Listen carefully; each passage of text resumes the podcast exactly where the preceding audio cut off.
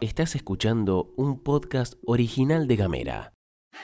Hoy es martes 5 de octubre. Extrañamos el Messenger y el ICQ más que nunca. Y acá, en la pastilla de Gamera, te contamos que están pasando cosas. Se abrió la caja de Pandora de los paraísos fiscales. Se cayeron las redes y tembló Occidente. Tierra del Fuego presenta buenos números y un protocolo para la frontera terrestre. Lorbazo y Gastón Lodos te cuentan las noticias en 10 minutos O menos. desde Ushuaia y Río Grande. Para toda la Argentina. Esto es La Pastilla de Gamera. Arrancamos con la cosa epidemiológica porque hay un par de datitos que están buenos tirarlos. Según informó Crítica Sur, el último domingo Tierra del Fuego, por primera vez en más de 15 meses, reportó cero muertes por COVID-19. Esto al menos desde acá lo conectamos directamente con lo acelerada que está la campaña de vacunación y en esta línea te contamos que hoy tenemos fecha de vacunación voluntaria. Si estás en Ushuaia y te diste la Sinopharm hasta el 14 de septiembre, inclusive podés acercarte al ex casino entre las 9 y las 13 horas para completar el esquema. Si estás en Río Grande y te diste también la Sinopharm hasta el 13 de septiembre inclusive, podés acercarte al gimnasio Muriel de 8 a 13 para completar el esquema. En ambos casos, además, se va a estar vacunando también con primera dosis de Sputnik. Y ya que estamos en tema, en línea con la apertura de los corredores sanitarios para la llegada de extranjeros al país, donde también se encuentra Ushuaia, el gobierno provincial presentó el protocolo para la apertura de la frontera por tierra. La idea es que el gobierno nacional declare el paso fronterizo internacional San Sebastián como corredor seguro. Y en esa onda, quienes quieran ingresar a nuestra provincia por vía terrestre tendrán que hacerlo con una declaración jurada electrónica de la Dirección Nacional de Migraciones, con un seguro de viaje COVID-19, esquema de vacunación completo, con al menos 14 días de la última aplicación y test PCR negativo 72 horas previas al ingreso. Además, para aquellos adultos y niñas que no tengan esquema completo, se deberá presentar una prueba de antígenos al ingreso a la provincia y cumplir una cuarentena de 7 días, jornada en la cual tendrán que realizar una nueva prueba de PCR. Ahora obviamente lo que hay que ver es si el protocolo es aprobado o no por nación.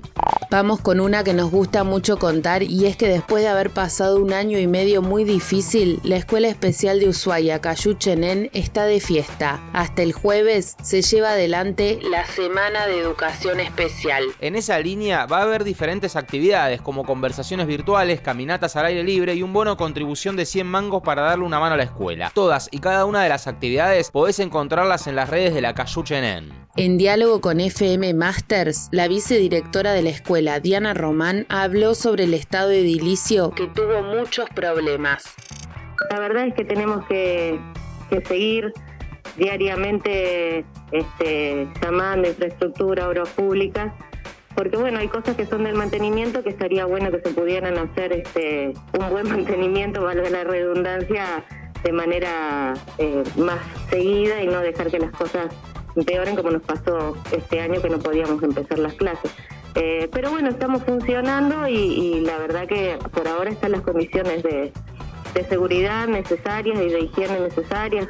El otro día tuvimos que, que clausurar unos baños, bueno, este, pero bueno, ahora estamos funcionando. Tenemos economía Literatura, y género. Tenemos música, identidad identidad. y humor. Cuando quieras, donde quieras. Donde quieras. Encontra nuestros podcasts En gamera.com.ar. Y antes de continuar con este micro informativo que está de rechupete, te contamos que esta semana tenemos sorteo gracias a un emprendimiento fueguino que nos brinda un regalito para que podamos darle a la comunidad de Gamera. Y en esta oportunidad vamos a agradecer a arroba lele-streetwear, S-T-R-E-E-T-W-E-A-R, arroba lele-streetwear en Instagram. Y gracias a ellos y a ellas vamos a regalar una orden de compra de mil pesos. ¿Pero qué es Lele? Bueno, te lo cuenta Flor. Lele es un showroom de indumentaria femenina y unisex con variedad de talles y bocha de onda. Pero para llevarte la orden de compra de mil mangos del LL Streetwear tenés que escribir una palabra clave en las redes sociales de Gamera, si es que andan las redes sociales en el día de hoy, y la palabra clave es vestido. Escribí vestido en arroba gamera TDF en Facebook, Twitter o Instagram o en el 2901 502990, que además es la línea abierta que tenemos con la comunidad de Gamera, donde nos van pasando data y distintas actividades que se van haciendo en la provincia, y ahí además podés comunicarte con nosotros en la diaria. Escribí entonces en arroba gamera TDF en el 2901 502990 la palabra vestido para poder llevarte una orden de compra de la gente del LL-Streetwear. Seguimos adelante y pasamos a una info que les va a interesar a los monotributistas. El Ministerio de Desarrollo Productivo flexibilizó los requisitos para acceder al programa Crédito a tasa 0 2021 para llegar a una mayor cantidad de personas. El gobierno nacional decidió modificar las pautas de acceso y dejó sin efecto la condición de tener una facturación que no superara 1,2 veces el promedio mensual del límite inferior de facturación. Según informa el sitio de la FIP, más de 1.5 millones de monotributistas podrán acceder a créditos por hasta 150 lucas que se van a acreditar en un solo desembolso en la tarjeta de crédito. Estos préstamos van a tener 6 meses de gracia y la devolución se va a hacer en 12 cuotas sin interés. Hablamos de un tema que tomó trascendencia en las últimas horas. Nos referimos a la investigación Pandora Papers, una filtración de 11,9 millones de documentos con información sobre sociedades offshore. Según la investigación, cerca de 130 multimillonarios y más de 300 dirigentes políticos en 91 países se beneficiaron de operaciones de evasión fiscal a través de paraísos fiscales. Las guaridas fiscales están en varios puntos del planeta, Panamá, Islas Vírgenes, Liechtenstein, pero lo más sorprendente es que Estados Unidos se está convirtiendo en una de las guaridas fiscales más importantes del mundo. Estados como Dakota del Sur, Nevada, Delaware y Alaska aparecen como centros internacionales para ocultar fortunas. En América Latina todos los años se evaden al fisco a través de guaridas fiscales cerca de 40 mil millones de dólares, en una región con más de 200 millones de personas bajo la línea de la pobreza. Hasta el momento en la investigación aparecieron, además de empresarios y celebridades, 14 presidentes o expresidentes, entre los cuales hay tres con mandato vigente. Sebastián Piñera, de Chile, Guillermo Lazo, de Ecuador, y Luis Abinader, de República Dominicana. También figura la operación en guaridas fiscales de Paulo Guedes, el ministro de Economía de Bolsonaro, Daniel Muñoz, quien fuera secretario de Néstor Kirchner, y Mariano Macri, hermano del expresidente,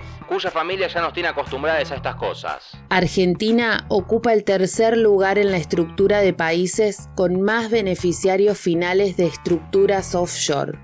WhatsApp, Facebook e Instagram estuvieron ayer varias horas sin funcionar en la Argentina y en todo el globo terráqueo. Se trata de las tres principales plataformas propiedad de la empresa Facebook. Según el sitio Down Detector, que monitorea el estado de los sitios y redes sociales, el incidente que afectó a las apps del famoso colo Mark Zuckerberg comenzó a las 12.15 horas de la Argentina. La red social del pajarito azul, o sea Twitter, fue la más usada para seguir la evolución del problema con WhatsApp, Instagram y Facebook. Aunque con un escueto mensaje, la empresa de Zuckerberg recurrió a esta red social para informar que estaban trabajando para que todo vuelva a la normalidad y también para pedir disculpas por cualquier inconveniente. Tras la falla generalizada de WhatsApp, la app de mensajería líder a nivel mundial, millones de usuarios y usuarias salieron a buscar alternativas como Signal, Line, Discord y Telegram. Esta última, Telegram, también colapsó y comenzó a reportar errores. Telegram tiene actualmente 500 millones de usuarios, que son una cuarta parte de los 2.000 millones que usan WhatsApp. Para que dimensionemos en el mundo globalizado y capitalista en el que vivimos, esto también tuvo su costado económico. Ayer se derrumbaron las acciones de Facebook. La cotización del papel abrió a un valor de 334 dólares y cuatro horas después llegó a un piso de 323 dólares, más de 10 dólares menos. Luego repuntó y al cierre de esta pastilla se encontraba en 325 dólares. Si se tiene en cuenta la evaluación de la empresa, la pérdida total, presta atención a esto,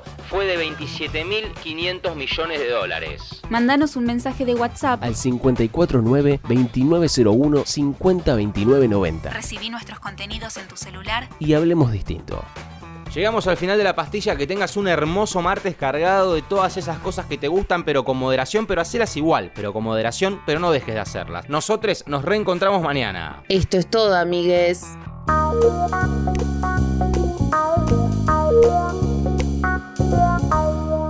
Estás escuchando un podcast original de Gamera.